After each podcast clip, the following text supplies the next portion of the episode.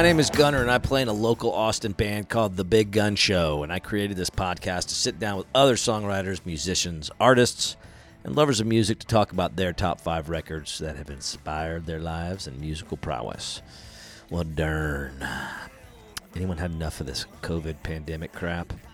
Well, I know I have. And I need me some live music, and I mean pronto. So, someone, please reach up to the man, reach out to the man that's upstairs and tell him that we done had enough of this crazy stuff. We're ready to get back out there. I can't wait. I can't wait for things to open up because I miss playing out. I think every musician loves playing out, having a rocking time with everybody, having a good time, fun stuff. And once we're playing out again, you can catch us, the Big Gun Show, at our monthly happy hour residency from 6 to 8 on the first Friday of every month at the Little Longhorn Saloon, aka Jenny's. Hey, guess what? My band, the Big Gun Show, uh, we just got out of the studio. We were in there over Labor Day weekend, and we recorded our new album called Honky Rock, Side A. We're gonna press it on vinyl. Side A, honky tonk, flip it over, full on rock and roll. We have a final mix down to go. If anyone wants to listen, give feedback, reach out to me. Um, today I'm talking to Wayne Sutton. I used to go see him rock it something like twice a week when he was playing with Little Sister back in the day at the Black Cat. Free hot dogs, one dollar Pabst Blue Ribbon beers, Tall Boys. He changed their name to Sister Seven. Daryl Phillips joined the band, and they just kept rocking. Uh, I told him a story when I saw Daryl at Wichita's at Barleycorn. Uh, Barleycorn's cool bar, kind of like uh, runs me the Continental Club, but in Wichita. Uh, funny story. And we talked about his new record called The Blue Worm. He told me how Blue Worm is a Filipino knife fighting move, and he learned that when he was in Marfa. Uh, anyway, he said that all the records he picked are driving records, and he laughed as he said how blown away he was how Joni Mitchell wrote all of her songs on Hejira Whacked Out on Blow. Now, no pun intended? Maybe. Let's get to the conversation, but first, close your eyes. You're stranded in a 10 acre desert field outside of Marfa. What records do you have? Ladies and gentlemen, Wayne Sutton is my victim for tonight. Victim. That's right. Wayne Sutton is, uh, I consider you a legend here in Austin. I've been seeing you play since what, I, 90, 91, 92 down the Yeah, Black yeah. Cat. Yeah, probably 92. Free hot dogs, $1 Yes. Yes. tall boy Pabst Blue Ribbon beers. The good times. That's right. Um, yeah, I've been seeing you play quite a bit, and uh, I'm really excited to talk to you about your records tonight. Um, Awesome. so I'm going to list them out right here for everybody so that they know. Um, Wayne has picked Joni Mitchell's not Hira. Is that how you say it? Hajira. Hajira. That's a tricky one. Hajira. It's, I don't. Know, I don't even. Uh, yes, I do. I looked it up again today. I've, I've how to say it? a few Uh, different ways my whole life, and I was like, I'm gonna just look up what they say is proper. uh, Jeff Buckley, Grace, killer album. Um, Sly and the Family Stone, Fresh, Bob Dylan, Blood on the Tracks, James McMurtry, Saint Mary of the Woods. Now, I want to tell you something. All right. Uh, your choices basically made Blood on the Tracks tied for the most liked album of all Oh, good. on the podcast. Good. and what was up there with it? Um, the other, the only other one that's up there, um, I always like to say this to the people, um, is "Redheaded Stranger" by Willie Nelson. Oh yeah, that could have. That could have. Like I said, it's hard to pick five. Yeah, I, I, I, I know. I mean, because you make five, you could do like another five yeah, I know. I was 30 yes. minutes later. Yeah, no, Last Waltz, Grace Potter, Oh, yeah. Nocturnals, Key Life, um, Yeah. Axis Bold as Love, and the White Yeah. Album all had two. Okay. Um, everybody else had one. Uh, but there's a ton of albums that are out there, and this is the beauty of doing this podcast Yeah, is that that's fun. I get turned on to all this new music. Um, I will say though, however, that the Beatles have topped everybody um, for the amount of choices. Ah, they were they were nowhere close to my list. Yep. I don't think they were on my fourth list. Woo! All right. Uh, okay, so you've got these oh, these five albums, which Yeah. and I I'm thrilled to talk to you about them tonight. But where are you gonna take them? Well, you asked me that. I think I just recorded a record in Terlingua, Terlingua with my friend Bill Palmer. I've, I've heard about this, and I want to talk about it more tonight. It's pretty amazing. He's got like 10 acres of land outside of town Nice. nothing around it. And after we recorded every day, we would go out there and just sit there in our chairs for about four hours, listening to music. And it was probably the best music the listening experience. Yeah, it was incredible. So I kind of think anything I want to listen to, and we listened to most of this at some point. And so where where are you taking him? You didn't tell me that. Uh, outside of Terlingua. Okay, there you go. All right, cool. Well, I like it. That's a great. That's a great place. I would Uh, take them I've there. never spent much time out there, and I need to. Got a friend that's got a house out there, and I, I just haven't gone out there. It's hot. Right, well, let's let's dive in. Let's dive into this. Um, okay, so let's talk about these. Let's start with Joni Mitchell. All right. Um, Joni Mitchell has been chosen twice. Um, I'll let you take a guess at who else picked Joni Mitchell. Uh, I will guess Patrice Pike. Ding, ding, ding, ding, ding. That's an easy guess because I listen. I, I listen to her podcast. yeah. okay, you did. Uh, Uh, yeah, I yeah, she she did. I, I believe she said that you turned her on to or made her understand Joni Mitchell. No, she did me. okay. Took a lot of work. So when I was in Dallas, so I lived in Austin and had a band playing at the Black Cat in the late '80s, and then I moved back to Dallas. And as I was starting to play with more people around Dallas, like everyone I met was listening to Joni Mitchell. So I had a roommate that listened to this Joni Mitchell stuff all the time in our house. And then I met Patrice, and she was really into it. And I just, I never got it. Neither neither I did was- I, I was still like, don't get it yet. I was like, it's too many words. I don't get it. You know, I thought it was kind of vibey. And then she played the album For the Roses for me. And I really got that one. Like that one really sank in with me. And then I kind of graduated to the, the big stuff. Okay. Yeah, I'm. I, I'm. You know, I I say that I I don't get it yet. You know, I'm I'm always open for for understanding new new music, but um, I I'm, I'm trying. I'm trying. I really am. That's a lot. Everyone doesn't get it. But Okay, like so what I do know about this album, you know, I, I listen to it, of course. Um, I have to. Uh, I know it's her eighth studio album. It was released in 1976. Um, I know that it was largely written in a car ride driving across the United States. Yeah. I know that um, clearly, like all her other albums, it's lyrically dense, and uh, which is what you just kind of joked about. But um, and Ha- Jaco Pastora or Jaco. yeah, Jaco Pastorius was playing bass on his fretless bass. Yes.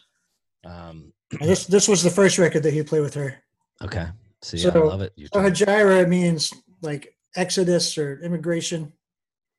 It's originally from Muhammad, Yep. something from the Muslim. But so it just, but the whole road is the whole uh, album. Like the lyrics are all kind of about being on the road, right? She wrote them while she was traveling. It's all about traveling Mhm. and being by yourself and kind of Yeah, exploring and I, I looked out. into it. The title, the title means basically, to her it means rupture, but in her words, it was uh, it was running away with honor. Was what she was kind yeah, of thinking that's about that's it. what that's what I saw. That was pretty awesome. Yeah.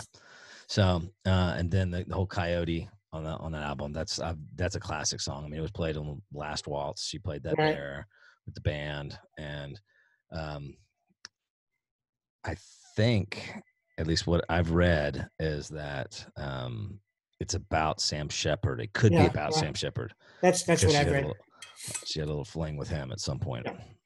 Yeah, that's But what I read about that one. And if you, I don't know if you saw the Rolling Thunder, Uh, I did. if that was the movie, the, the latest one, the Bob Dylan. yeah. It was the Rolling Thunder tour. I don't know if that's what the name of the movie was, Yeah, but there's yeah. a great scene where she's playing Coyote with Mhm. Bob Dylan, the band, and they're all like coked out of their minds. Like they're all just Well, like, apparently, apparently, you know, yeah. I uh, think at this time everybody was. Yeah, apparently though it was written in 75 76 and that's when she picked up a very Yes, nice yes, cocaine habit. Yes. So I read her biography. Um, and she was talking about that, and I was really, I was really blown away that she wrote all these songs Right. Okay, cool. on on coke. That's, that's, that's, that's, it's not at all what I would have thought at all. Um, that's funny. I like that. Um, yeah, so okay, and then uh, tell me tell me tell me a little bit why what what songs really um and uh, tell me why you picked this album. Is it because you just love Joni Mitchell now or because This is this is my favorite album ever. ever? Like this, yes. If I if I was trying to figure out my top five, this is number one on whatever list I make. Wow. So I've probably listened to this record. I don't know, a couple thousand times. It's it's my first choice driving record. These are all like big driving records for me. Okay. That's my favorite way to listen to music. Um, it's just, uh, you know, Joni, she doesn't sound like anyone else. And there will never be anyone else that will be able to do it. Yeah. You know, if anyone that tries to sound like her, they sound like a ripoff. And there's kind of the the early Joni Mitchell that's kind of the campfire sounding hippie girl that a lot of people relate to. And hmm I never really got that part of it. Like I didn't like that. So Okay. even like her early records, I can hear they still have great lyrics and they're still great. But but I feel like with Ajira, she was like starting to invent the kind of music. Okay. Like it doesn't sound like it doesn't sound like anything else. And there's nothing else that will ever like it's all her open guitar tunings. Okay. You know, so, I, so if anyone's interested, you can go to her website and get the tuning for every song, and they're all over the place. Wow. um, her sense of rhythm on the guitar is different than anyone else's I would agree with that. you know so it's just incredible like her groove and her rhythm and then the lyrics So it's it's it's not just the lyrics. You, you're It's not just the about her- lyrics. Her her Yeah. groove as well. the groove this album i mean Jaco this is when they she had already recorded the record i think when they met so she brought him in to play on like four songs Right. and it's Heard that too. it's incredible some of the greatest bass playing ever um, larry carlton's guitar on uh, amelia is- Mhm. mind blowing. So to me, as a guitar player, like thinking about effects and everything, I was always really into David Gilmour. Right. But yeah, yeah. And then and then I got into like to start hearing this Larry Carlton and changed the whole idea of what you could make a guitar sound like. Awesome. So it's all it's all that. It's the lyrics. Yeah, lyrics, groove, style. Um, I, Yeah, the, the actual song Hejira, the title cut. That's my my number one song ever ever. really. Yeah. That that's a statement here. Yeah, I love it. Uh, give me your reason why. Um, I mean, I, I found a couple lines. I made some notes. Okay, good. You, 'Cause I told- I told Patrice came would- in here with like a, a pages of I'm, notes. I'm sure she would. I'm sure she would. So there's this one. Uh, white. This is one I remember. Sean Phillips, our drummer hmm from Little Sister. I remember being Yeah. in the van and him quoting this to me, like, like, dude, listen to what she's saying. So it says, "White flags of winter chimneys wave truce against the moon in the mirrors of a modern bank from the window of a hotel room." So you can picture like being in a hotel, right? Looking out, vivid. seeing the big glass building, you know, like Yeah. that kind of stuff. And then my my favorite is where it says, "I know no one's going to show me everything. We all come and go unknown, each so du- deep and superficial between the forceps and the stone." That's like one of my favorite lines ever. Because you always hear like the stone. you always hear b- between the womb and the tomb, right? Yeah, yeah, yeah. That's like the kind of the classic line. So I figured that she was able to spin that line, forceps in the stone. That's pretty.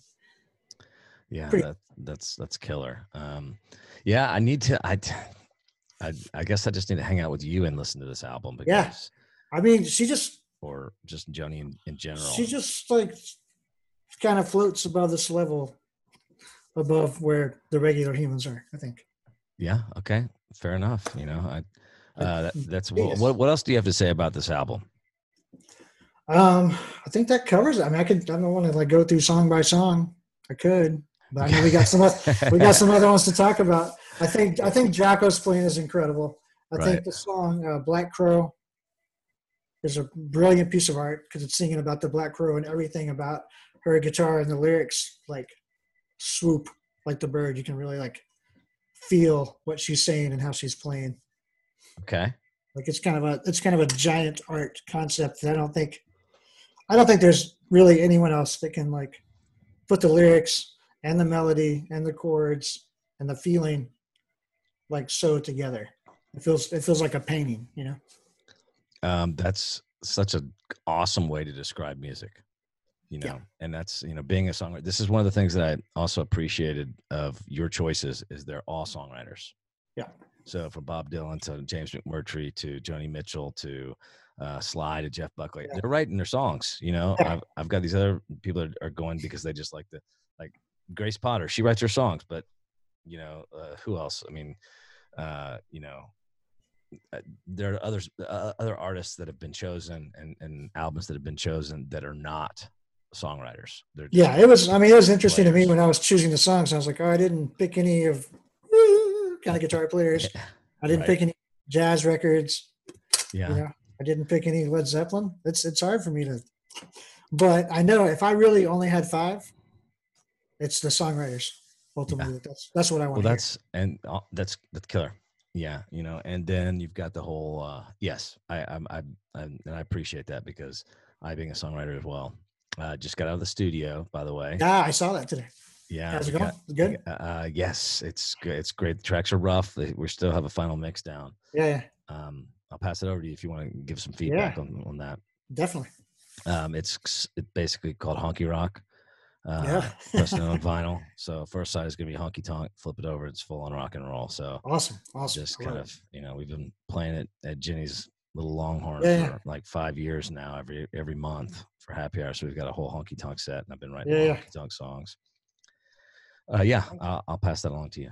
I'd love Excellent. to get your feedback. Okay, Jeff Buckley. This was an album that my is an album that my wife thinks is just insanely awesome and it's starting to grow on me. I used to go oh, what is his like voice? And you know oh, and I was like, uh, but you know after sitting down and listening to it with my headphones on i was like oh okay i get it now. And um, i can definitely i can tell you the story of this one. Okay let's hear it. 1994 it's his only studio album died in the mississippi going yes. going for a swim when he was living in memphis. Yes. So 1994, I was playing at Steamboat, and Billy White, who was kind of one of my heroes at the time, was like, "Dude, you have to go see Jeff Buckley." He was playing at the Electric Lounge, and then uh, Sean McCarthy from Ugly Americans was the other guy telling me that. Uh huh. Yeah, yeah. Like, you, you got to go see this. And I was kind of on the fence about it. I didn't really, I still didn't really go to a lot of shows. Right. And uh, I had just met my wife, so my girlfriend at the time real briefly. So it felt pretty weird to go running off to a show by myself. Um, but I saw a video on the Austin Music Network for one of the songs, and I was like, "Ah, oh, it's kind of Zeppelin-y. I'll go see it." So I go to the Electric Lounge, and it starts off. Um, it starts off just like the record, Mojo Pin, where it's. Mm-hmm. And I don't know if you remember the Electric Lounge, but yeah, like it, it just got dead quiet, like in seconds. You know, uh, I remember at some at some point, like a minute into it, someone hit a pool ball, and there was like this, you heard this audible gasp, and I was like, oh, "How could you do it? What are you doing?" well, I, you know, for the next hour, I mean, I think it halfway through the speakers went out, and they just turned the monitors around, and I, it just blew me away. Like I, awesome. I'd never seen anything like that. So of course, I went and bought the record at Waterloo the next day, and it's all I talked about for still, I'm, I'm, still I'm still talking about it. You know, it just I think at the time, I guess I was uh 25 ish. Yeah. So I was totally consumed with art and the idea of romance. Yeah, you know, yeah. Passion, like all the stuff that I was thinking about. And this guy to me just personified like with his voice and his music, like all so much passion, so much beauty. Like the lyrics are super romantic uh, no doubt. So you, I love the fact that you said so. Yeah, it kind of sounds Zepp, Zeppelin-y because super. I feel like it's the only music that took like the cool stuff that Jimmy Page did, like physical graffiti, kind of Jimmy Page. He's the only person that's taken it any further. I don't think anyone else has ever really done that. Okay, well, excuse me. Um, mm. I did notice that there's been quite a few people that have you know remarked about how epic not only this album but great uh, Jess, um, Jeff Buckley is.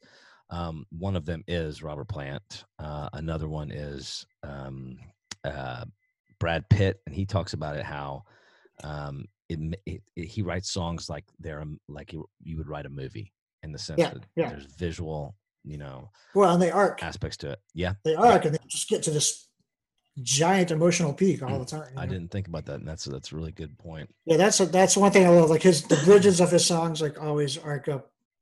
Like they just get so intense, and they just build, and they build up to a point where you think they can't build anymore, and it's like he's got always got like another level, and because of his voice, like he has no voice. There's no vocal in it. So anything he wants to do, he can always take his voice to that next level with the Yeah, I mean, he's very Robert Plant. yeah.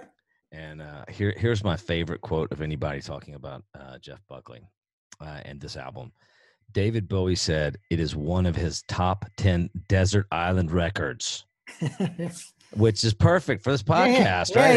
Yeah, yeah. I'm in good. that's, I'm in good company. that's that is how uh, I first came up with this idea for plastic. What you Oh, take to a nice. desert island, you know? Yeah, so, yeah, yeah. Um, It's also one of the most perfect sounding records. yeah, Like the, the sound is insane. Like it's so good. Yeah, I, I agree. You know, um, and you know that this is something that I didn't get at that at that point in my life, and then now going back and listening to it, I'm like, oh, okay, I I do understand why people freak out over this. Yeah. So I mean, the drumming, Matt Johnson on the drums, like the drums are incredible. Like they go Yeah. with them. The string arrangements are amazing. You know, yeah, no, I I I, I like if you're gonna if you're only gonna make one record, it's a pretty good one to do it. Hell yeah, it is. Yeah. Um, yeah, no, um, I, I enjoyed the heck out of it. So what what else? What else about this album? Or do you want to talk about Jeff Buckley or talk to me? Uh, um, I mean, I just kind of made some some song. I don't know. I mostly just wrote about uh, feels like Zeppelin. Definitely sounds like Zeppelin. And then there's some uh, classic lines. I guess this one's kind of a. Oh, one thing's cool. Gary Lucas Mhm. was listening on the first song. It comes in with all these weird little backwards guitars. It's like, like what, like what the fuck is that?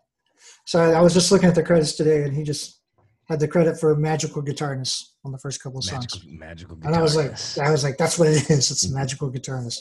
But just all the songs, uh, Lilac Wine. I was kind of like when I heard, Mhm. actually heard Nina Simone. Right? Yeah, yeah, And that's and that's how I found out about her. Was through yeah. that song. really? I was like, Wow. oh, he just he just totally ripped her off. He just he just he just copied her song. Um, and the song's so real. I love where it gets. And I was just teaching this to a 16 year old girl the other. day. I this. I would say she's kind of a genius guitar Yeah. player and bass player, music writer.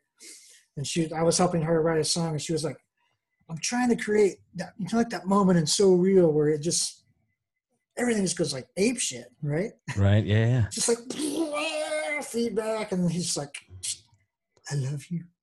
I was like, I was like, yeah, I know what you're talking about.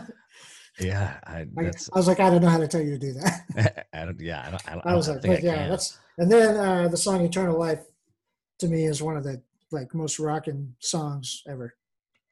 Yep. Like maybe the most. I mean, it's that song is hard, and the way like hearing the stuff in the headphones, I hear that the bass is like double tracked, Right. so you have like a clean bass and then the super distorted bass. Yep. It's just one of the most rocking. It's just awesome. No doubt. No doubt. And his vocals just like he's just going nuts. I love it. His- yeah, his vocals are insane. I mean, I mean, when you really, especially when you put the headphones on, Yeah, they, they got to be good headphones too.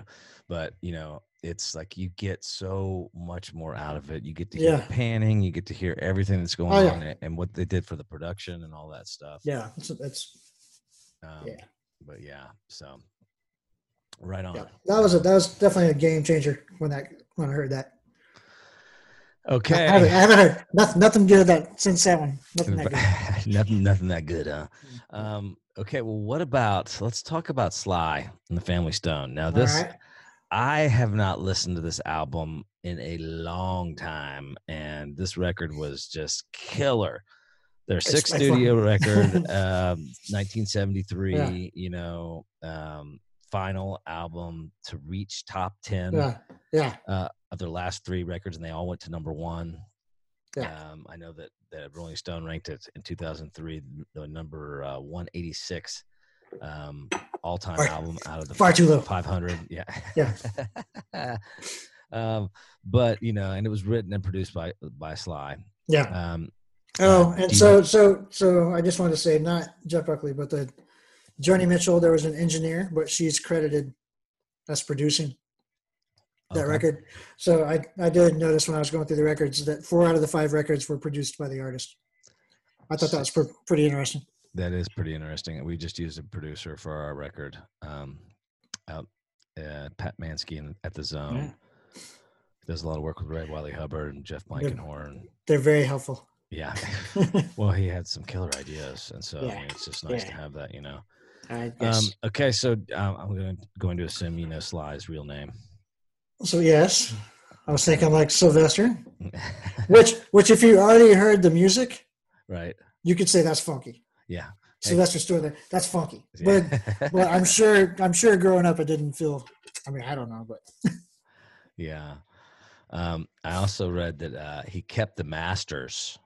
Uh, that guy he kept working on the albums. he just kept on working on them. Yeah, yeah. It, like in 1991, they released a new one on CD, like of, of all the different takes of it. And Right. So I, yeah, I, I listened to the album on Spotify and it just immediately it goes through the first Yeah. album and then it just starts going through the alternate takes. That's exactly Uh, what I the first one I was just like, what?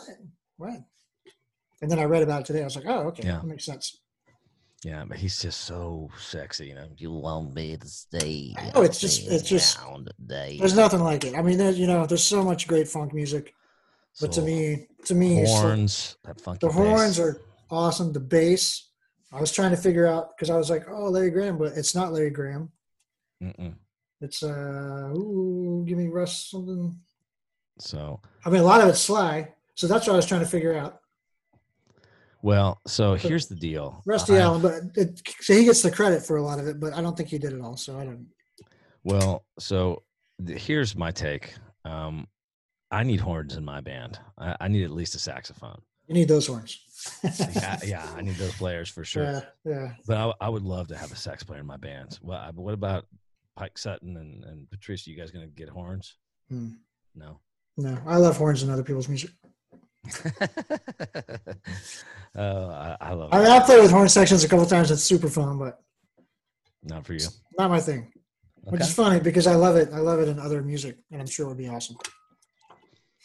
I just Yeah, I, I tell you what, it reminds me of when I was listening to it of this band.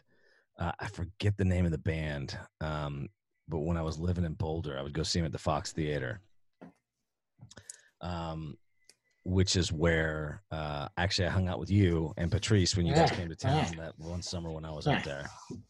yeah, best venue in the world, Yeah, or it was. I, is it still there? I It don't even know. I don't know if it's still there. I was trying to figure it out the other day because I was thinking about it. Man, if it, sure- sure if it awesome. if it closes down, I'm gonna be pissed. I love that place. Um, Yeah. Yeah, and so hey, okay, so uh, I love this.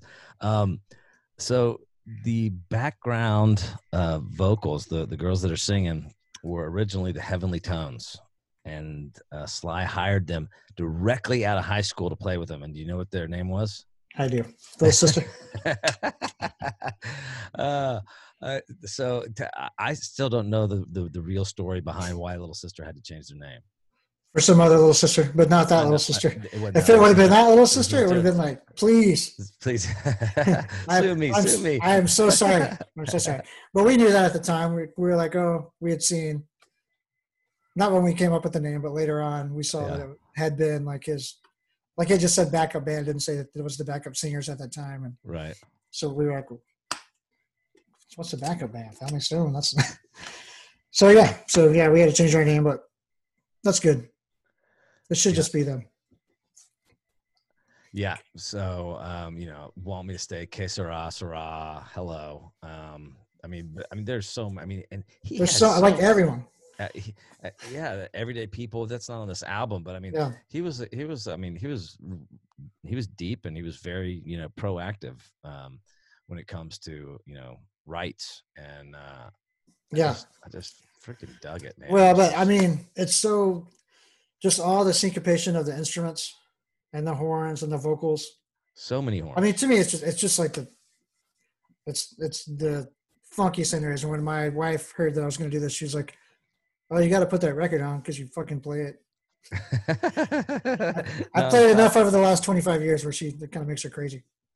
It's um, kind of my oh, it's Friday. I got to Yeah. get going. Gotta give him a funk on. It's just that's the one, and and I just I don't listen to very much funk anymore, but still like my go to. yeah. And then and then, I mean, I- he's obviously like fucked up, Yeah, he was. you know, and you can hear it. Yeah. Like he's he sounds so like raw and ragged, Yeah. I'm And just raspy. and just but still just so like on it. Yeah, totally, man. Um, loved it, man. It was it was uh it's just like especially on like, you know, I I think probably the most well known song on this album is, you know, if you want me to stay. Yeah, yeah. And you know, that is just like that that's just a classic song. And it is. That is. so many other ones too, you know. Uh Everyday People, what are some other ones that he has? But anyway, Yeah, sing a simple song. That's that's tied for me for within time for like the funky song. But I was listening to this today. I listened to it. I mean, I listened to it like pretty recently. I listened to it a couple of days ago, but today I listened to it. Like I don't know. There's so many. I mean, every song, thankful and thoughtful. They're just like babies Let Me Have It All. yeah, they're just like funky. It's funky. Frisky. Yeah, that one's hilarious. Every animal. Like I'm like, I don't even know what he's talking about. I don't get it. I was kind of reading through the lyrics today because I don't pay as much attention. Like I hear a bunch with Sly, yeah. and I just catch pieces, and that's the way I like it. Like I don't. You know, You I know, mean, that's kind of It's not. It's, a lot of it's about the delivery of the lyric. Oh no, no, the know? attitude, yeah, for sure. Yeah. You know, it's it, that's definitely it, and you know that's how like when I first started writing music, I was you know I was a terrible guitar player, and I was writing this music, and I was just like, no man, it just yeah, it, it's the music, it's not the lyrics, and then and then after I matured, I realized that the lyrics are probably the most important thing that Right. you're gonna do. Yeah, Um, I, I agree with that. you know that's what that's what a song a, a, true awesome songwriter is considered that mainly because they have these incredible lyrics Yeah. you know uh ryan adams my favorite lyric by ryan, ryan adams i think he's an epic songwriter Yeah, yeah, um light bulb oh no sunset is just a, a light bulb burning out i was just like oh how, how, you know, Yeah, that's a good one. you know i mean yeah. I like that one. um, I mean, and Bobby McGee, Chris says, uh, "I'll trade all of my tomorrows for one single yesterday." I was Yeah. just, God, I, I get chills when I when I Yeah, yeah, say yeah. it. You know, yeah, I'm like, where? Wh- why, why don't I have those? it does. I mean, that's what I was talking when we were texting. Yeah, I don't want to sit here and quote lyrics because when I do, it makes me get you know. Well- As I was just thinking about some of the lyrics, like it makes me so emotional. Yeah, You know, so it's like I, if I start to say them, I'm just like, "Oh, as it oh, should, it's, though. it's so amazing. yeah, I know, right? It's so good. Yeah, the great Um, ones are great. Yeah. Sure. So yeah, let's talk about another like insanely legendary, known as the the one of the greatest songwriters ever. Um, and it's another guy that I hate to admit, but and I've tried many, many times to get into him. And his name is, you could say it with me, Bob Dylan. Oh, Dylan, uh, yeah, okay, it's hard to say that. Yeah. I, I was like, I- what's, I- what's he going to say here? He's not going to say Bob Dylan. Yeah, well, I know, I know. Isn't that crazy that it's like No, here I know. saying That, it, and I'm well, yeah, a lot of people that are, say that.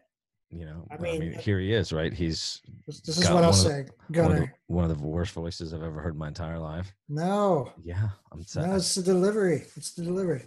okay the He's one of my very favorite singers of all time.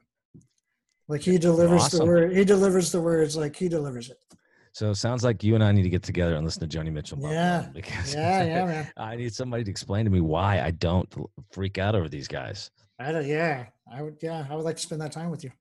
uh, okay it's a date Yes. Um, Yeah. So talk to me about this. Not no, you know, I, I this album is is like it. It's been voted like top 100 albums of all time. Um, it's just it's like a classic, a super classic. Yeah, I guess this one, like I liked a lot of Bob Dylan. I didn't know all the Bob Dylan, you know, I knew like Tangled Up in Blue just from the radio and stuff like that. Yeah. But I remember I was going with my friend uh, Stephen Barron. You know Stephen. hmm Yeah. We were gonna go to Vegas to see the Dead, and I wasn't really like a fan of the Dead, but it just sounded like a really fun time, and it, it was. I was gonna say. But I, it was it was it was awesome. we had a good time at Vegas. Uh, I think I was there that year. They played like three days. Traffic was opening, which was Uh awesome. Uh huh. Yes, traffic. I mean, Steve Winwood. Come on. Yeah, yeah, that was incredible. But on the drive up there, we were just, you know, obviously listening to music like we always did. And he played Blood on the Tracks, and I just kept listening. And then finally, he like pulled out, like I thought it was like a mixtape. Okay. And I was just like, I was like, dude, are you telling me He was that like all these songs are on one album? And he was like, Yeah. yeah, man, yeah, man. Steven. So I know, you know, obviously read a bunch of history about it and that kind of stuff, but so I just these are like just you know some of the greatest songs. My favorite Dylan song is not on here, but most of them are. What's that? Uh, Visions of Johanna. Okay. That's my tied for my first favorite song. Second, second favorite song of all time. Well, That one and Hejira, whichever one I'm listening to is my favorite song. Uh, okay, fair enough. Hejira is the record. Blood on the Tracks is right up there. Um, something I love about this record is more lately, and I really thought about this the next day. Like I've listened to this so much, I really could have put the new Bob Dylan record in my top five Really? because I feel like I have 30 years of listening Yeah. to listen to that. Like I've already- like I know this one so well, and I love that album so much, and I feel like I would love it for another 30 years. And there's so many listens to and cover Yeah. all the stuff, everything that's in it. You know, No doubt. Well, I mean, clearly this one was written about um, his ex-wife break up. Yeah, and all the shit that he went through with her. Um, uh, but t- talk he to me- denies it. Uh, I know. Well, actually, he does, and then he mentions it later on in life. He starts talking about, well, yeah, that was about the blah blah blah. He he Yeah. kind of references. Yeah, it, you can't. Yeah, you can't trust anything he says like in an interview. I know. He's I always don't- like, "What don't- do you I think?" don't believe a means?" word. Yeah, which is great. Yeah, I'm on it. I don't really need to know what he means. I, I just wrote. I like to know, but but yeah. Um, so I love uh, the song "Lily Rosemary and the Jack of Hearts." Uh-huh. Yeah, yeah. That's that's a song at, at uh, my wise old age of 51. When I'm walking through the neighborhood, listening to music, that's a song that I keep coming back to. Like whenever that song pops in my playlist, like I just Okay. love it. I love it. And at the, I think when I first listened to the record, it was one that didn't really stick with me. It's just such a great story. Like it's so great. Yeah, yeah, yeah. No, And, I, and I was I was kind of reading up and all these people trying to like, oh, what does it mean? What did it do? And I'm just like, it's just a, it's a story. It's a great story. It doesn't mean anything other than it's like one of the great greatest westerns you never saw. Uh, yeah. You know, that's how I feel about it. so also one of the favorite my favorite quotes that I read about this album was Stephen Stills. He said, "Well, you know, he's he's a pretty good songwriter, but he's not not really a musician." Yeah. Yeah. Yeah, I don't agree with that. that was it. Hey, man. each his own. but I mean, I, I love Bob Dylan's voice. Like I love it. okay. Like I, I mean, I feel like without Bob Dylan's voice, you don't have Jimi Hendrix, because Really? I mean, the voice. Like he totally copied Bob Dylan's singing style, and he makes it sound cooler. But he definitely copied like the way he throws away the words and. Yeah. yeah. I mean that's Uh, okay. I, never you thought know about that's that that's way. a whole that's a whole style thing. But I love it, and I you know I think about on this album. I mean, there's so many so many great lines. Let's hear them. Which ones you like? This is my favorite, and I, I feel like this is one of the most ferocious lines ever. Okay. you know. But it, when it says you're an idiot, babe, what it says, idiot wind blowing every time you move your teeth. You're an idiot, babe. It's a wonder that you still know how to breathe. Man. To me, it's a wonder that you Yeah, still know yeah. how to breathe. Like he just gets so nasty. Like I, I love it. I love like his Highway 61 voice. Like I love the way he draws the vowels out. Right. I think it's awesome. I, fact- I, I believe every word that he, and when he's singing like low, I believe that. And when he's singing like angry, I believe that. I love Nashville Skyline too a lot. Yeah. That's one of the records that like Lay, Lay Lady Lay that was on my jukebox as a kid. Oh yeah, that, that's definitely my, my kid's song. Did you see? You didn't see the Rolling Thunder movie? Or I can't. It's been a while, and I think I was a little. Bit The one that just came out. I, I don't know if that's what it's called. The one that just came out like a year ago. It was about that yeah, tour. no, I, not- I, I remember when it came out. I was like, I gotta watch that. And yeah, when he does watched it. Icarus on there, to me, it's like one of the.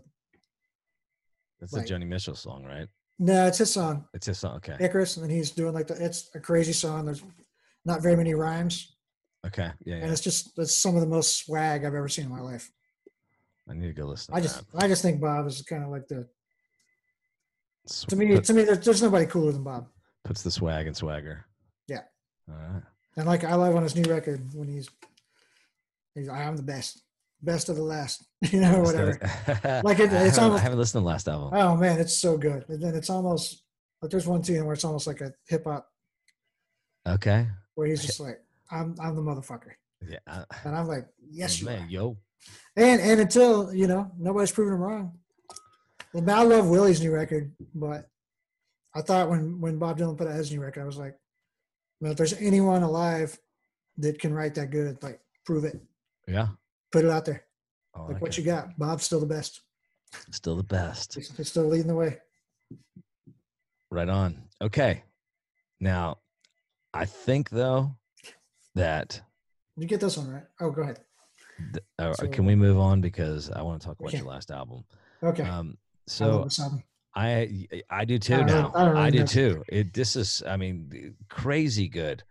Um, and I've I've never listened to you know I've heard stuff on the radio from James McMurtry, Oh man. but um and you know I I remember seeing him down at the Continental Club, drunk Yeah. off his ass at the end of the bar, um and you know kind of you know wondering who this guy was and you know and just yeah his vocals you know it's kind of that but I- I always knew that he had this insane ability to enunciate his words. Okay, now that's, Oh man, he does. Yeah. I mean, if you can ever like hear James McMurtry and not believe, yeah. I like he but- just, I mean, he just he sings, speaks with such authority.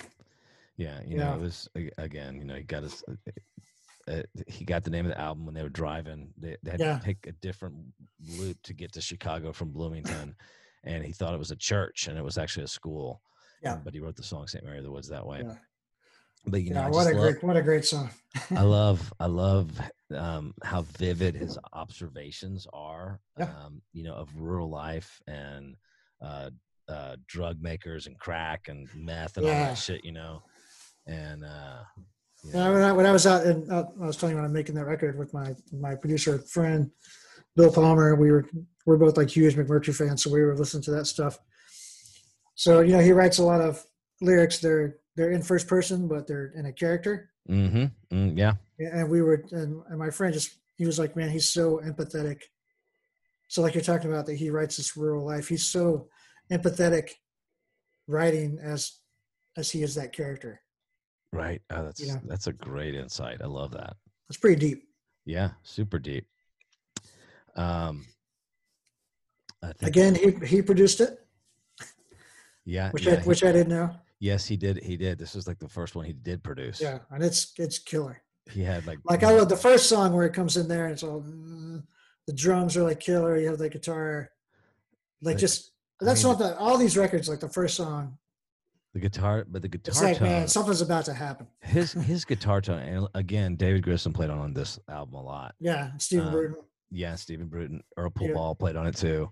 Yeah. Um, but like on Past Judgment and Red Dress, and oh, excuse me, I'm sorry, um, uh, Red Dress. Uh, I don't know if it's Grissom or McMurtry getting that tone, but it's I don't know. That's how I, was listening to my headphones. Like it's Yeah. all so good. Uh, yeah, it's but it, and it's so chunky and just like It is, nasty and, and, just the like, grooves and the grooves they're just they're killer. It's I was laughing because I was telling a friend of mine. Well, I think I put this on Facebook. I was like, I was picking my songs, and, when, and I was like, oh, I didn't pick any guitar players because I didn't pick. You know, I didn't pick Electric Sad. Lady Land or Santana or Zeppelin. right. But then I was like, oh man, these are like really my favorite guitar players though. Yeah, yeah, yeah. McMurtry, I mean, his acoustic playing is it's insane, and and electric too. But like when he's just playing guitar and singing, I mean, there's no one that can play like like he's so good. Yeah, one of the lines, And that's not even was, counting the songs. You know, Yeah. wh- wh- I forget which song it was, but he says, uh, "Past judgment, if you dare, see if any of us care." Oh yeah, yeah, yeah. So that's on Lobo Town, I think. Is that Lobo Town? So And I wrote then- about that super bad jam. One of the Yeah. most rocking fist pumpers. I call these kind of songs fist pumpers, you know. Yeah, yeah, yeah. No, I know exactly what and, that and that one's like, man, the guitar, like it's just killing. That It's song is so so, rocking So and good. raw. And yeah. then, but you know, I mean, I feel it that you know, And that one past says, judgment, if you dare, see if any of us care. That is so the Lester Bangs and Gunnar Woodson yeah. philosophy of what rock and roll is. mine is uh, sipping crown and smoking lyric. weed, Yeah, fuck you. Here. I don't care what you think about me. cooking speed. I'm just Yeah. like, yeah, man. Oh, That's like a whole part of America I don't even know about or And didn't know about when this album came out. And when he when he wrote Choctaw Bingo, he was like talking about. He said, "This is the, I, I wrote this because I was driving. You know, 69, yeah, man. Yeah, I know that. You know that road? uh, yeah, God, because we when we played in, in Oklahoma and Fayetteville, Arkansas, like we took that trip. So the first time I heard that song, I was like, "Yep, yep." Yep. Yeah. Well, so he, said, he said it was a it was a writing exercise. Yeah, yeah. So he was like, he was, I get, and, I, and when you go listen to Choctaw Bingo, you're like, oh, okay, this could Just- definitely be a red. He's just getting it all in there. But I mean, there's so many great lines, and Oh, I mean, you know, that's like uh, that's got to be his most famous song. I mean, yeah, and the, and the Ruth Ann and Linda part, you know, that's that might be like one of the baddest rock moments of all time. yeah, he's so good, so good. Sister Twisting. Yeah, you know, it's- pretty good shit. um yeah what what else man Did- i, I just I, I really dug this and this is uh, it made me realize that i live in austin and he is here and there's All the time. I, he plays all the time here Yeah, i just wish he didn't play so late that's man. I know. I'm such an old. we're getting old. We're getting But old. man, man, a great thing is like with the whole live stream stuff. Like his live streams, uh, the first couple were a little rough. Like you Yeah. could tell he was kind of uh, trying to figure it out. But the last few that I've seen, I mean, they're. I've never seen James McMurtry bad. wow He's he's one of the very few people I can never, I can say he's it's been everything I wanted to be every single time. Live. okay And then this and this record, man, just it is the guitars, the sound. Like I was amazed when I saw that he produced it. yeah no no yes i know that it's like i mean mellencamp john mellencamp Mhm. produced his first two Yeah. because it, what was it because he was on set with his dad for i guess it was lonesome dove or something like that and uh john was writing him so i don't know what it was but he got to give him a demo of something so then he got to produce his first record Man, that's cool. I was I was thinking, this is how I found about uh, found out about McMurtry was when he put his first record out. I think my dad bought it just because he was Larry McMurtry's son. So like I got in the truck and it was in the cassette player, yeah and I just I remember that song "Paint by Numbers," and I just I listened to that Mhm. album and I was just like, oh man, love this. yeah And so I've, I've been a fan. You know, when was that? Like I don't know, '88, '89, something like that. i don't know It's been I been a long. I've loved him the whole time. yeah he's he's so good um i do have a funny story to tell you though um, Give it to me. What do you got?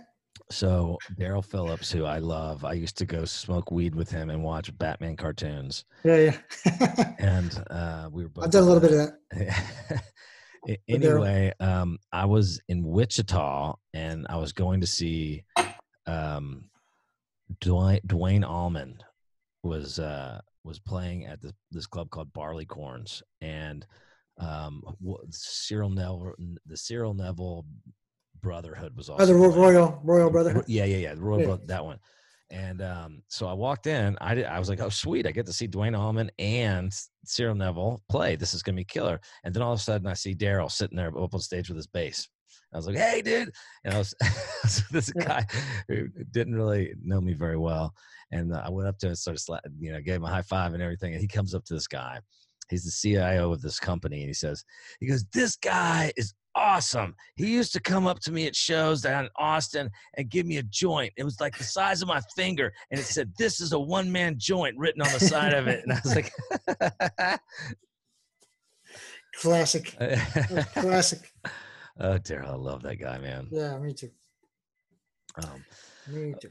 okay, um, all right. So listen, I, I need to make sure that everybody out there knows. Well, I, first of all, I want to talk about the album you did with Bill Palmer. Um, Okay.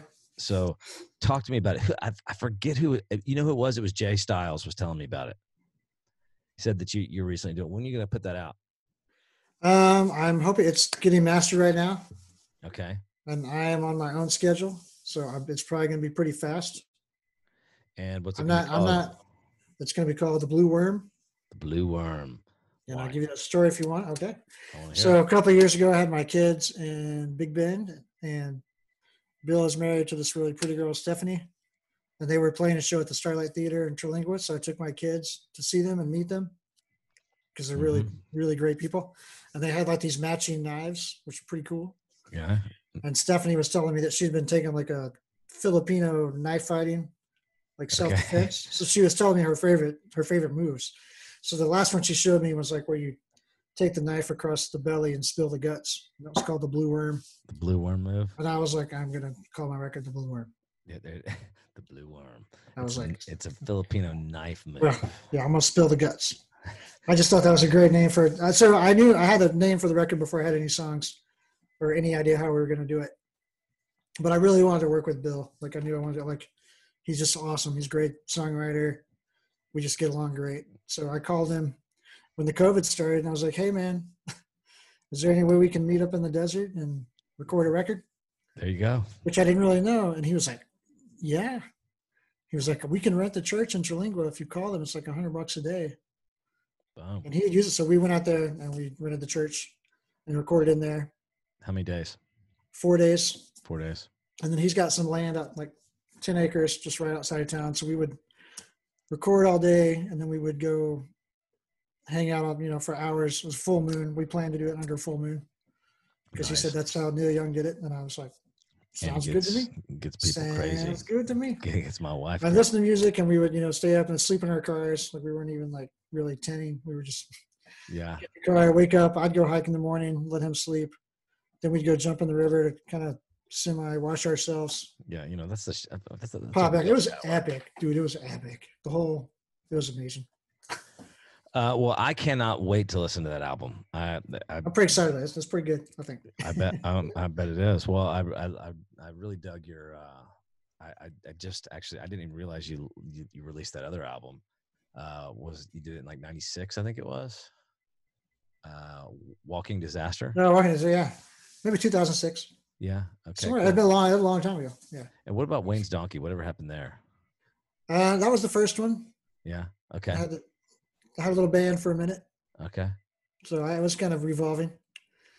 I think the first incarnation had like Johnny Vogelsing and Schniz, Charles Reeser. Ah, I got pretty lucky. yeah. I always, I always found some pretty good people to jam with me. Charles actually, when I was um, in, I had like this the my my very first band ever, and um, he recorded us at his house. Yeah, yeah. That's where I made the heart of the donkey. Okay, cool. Yeah, that guy's insane. Um, but um, Yeah. moment of silence for him. Yep, I, I do. I was thinking about it today because uh, on the Hejira album, there's a album, Amelia, the song Amelia. Yep. So one of the lines is I pull into the Cactus Tree Motel. So Mhm. that my first side band that I had with little sister was Cactus Tree Motel okay. with uh, Rob Hooper and Brian Walsh and and Charles Reeser. Oh wow. Okay. yeah, I was thinking about the day. Yeah, it just made me think of Charles. I was like, oh man. yeah, that sucks. It's- yeah. Um, but okay, so and also, so you, you're today. Yes, yes, yes.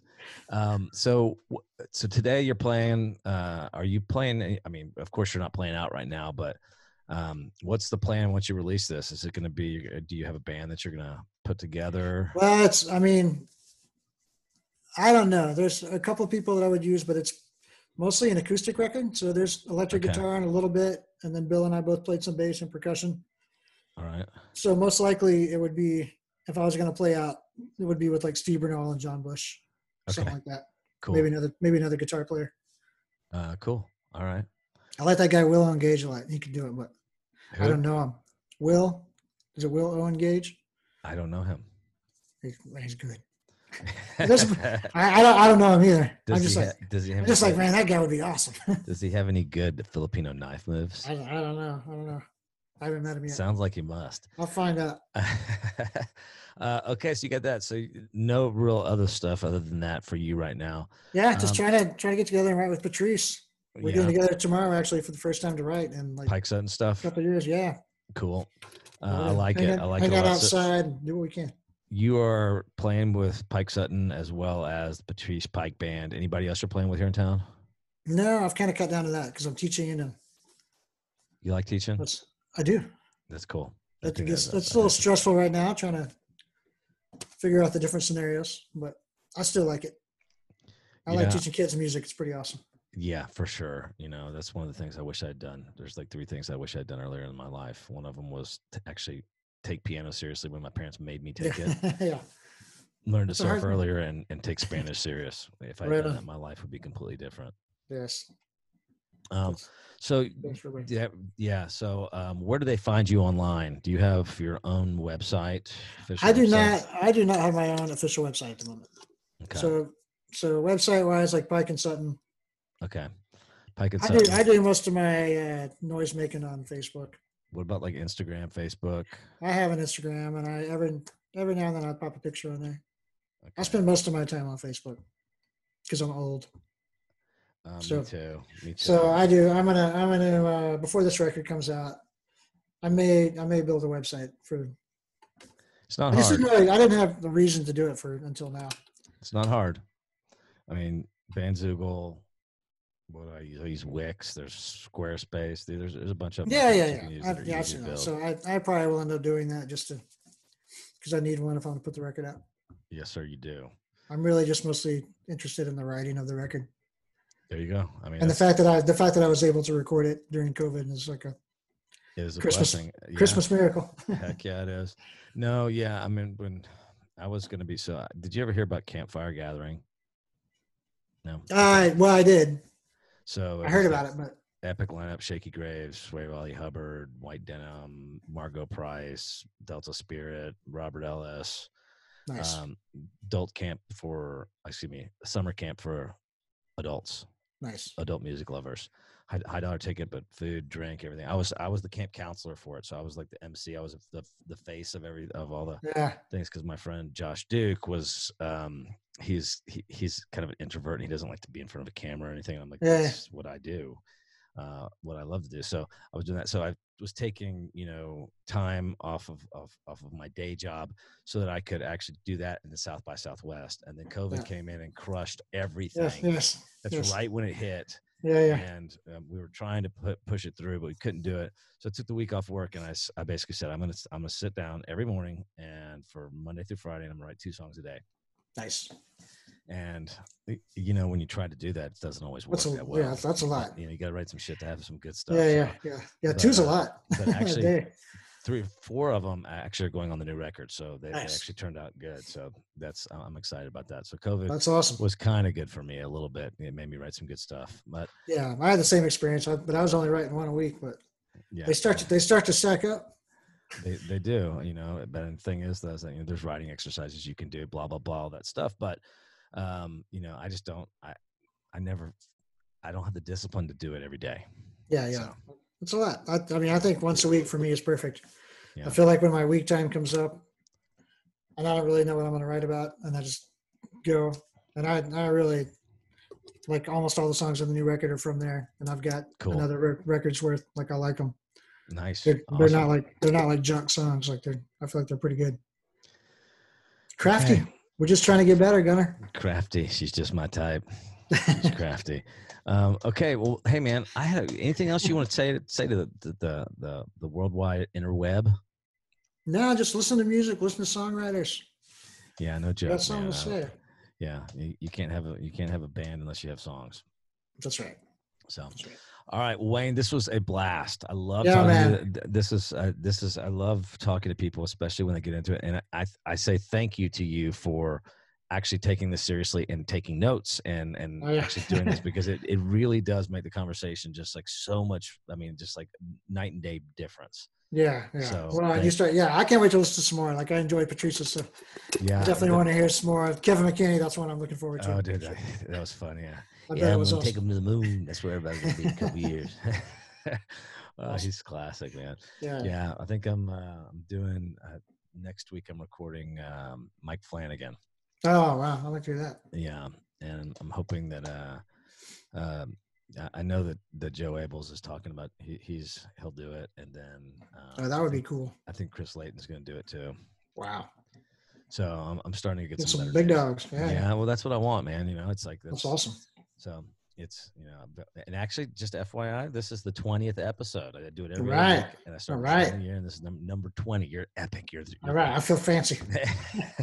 All right, Wayne. Thanks a lot, brother. I Thanks, brother. You, you doing this. This is Man, time. thank you so much. It was great. Yeah. All right.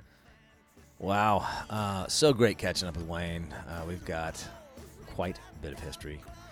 And I still see him play downtown at the Saxon, at least with Patrice or Pike, Pike and Sutton. Sutton um, at least when COVID's not kicking our asses. If you got the gumption, head over to thebiggunshow.com and check out what my band is up to these days. You can also catch us on Facebook, Instagram, and YouTube, all with the handle of The Big Gun Show Band. That's the on the beginning and band on the end. And when COVID stops rearing its ugly head Leaves us alone. Our most consistent gig is our monthly residency at the Little Longhorn Saloon here in Austin, Texas, aka Ginny's, home of Chicken Shit Bingo. We play the happy hour of the first Friday of every month. Um, bring Grandma; she'll have a blast. I'll be back in two weeks, and then two every other week after that. So close your eyes. You're stranded in a field outside of Marfa. What five records do you have?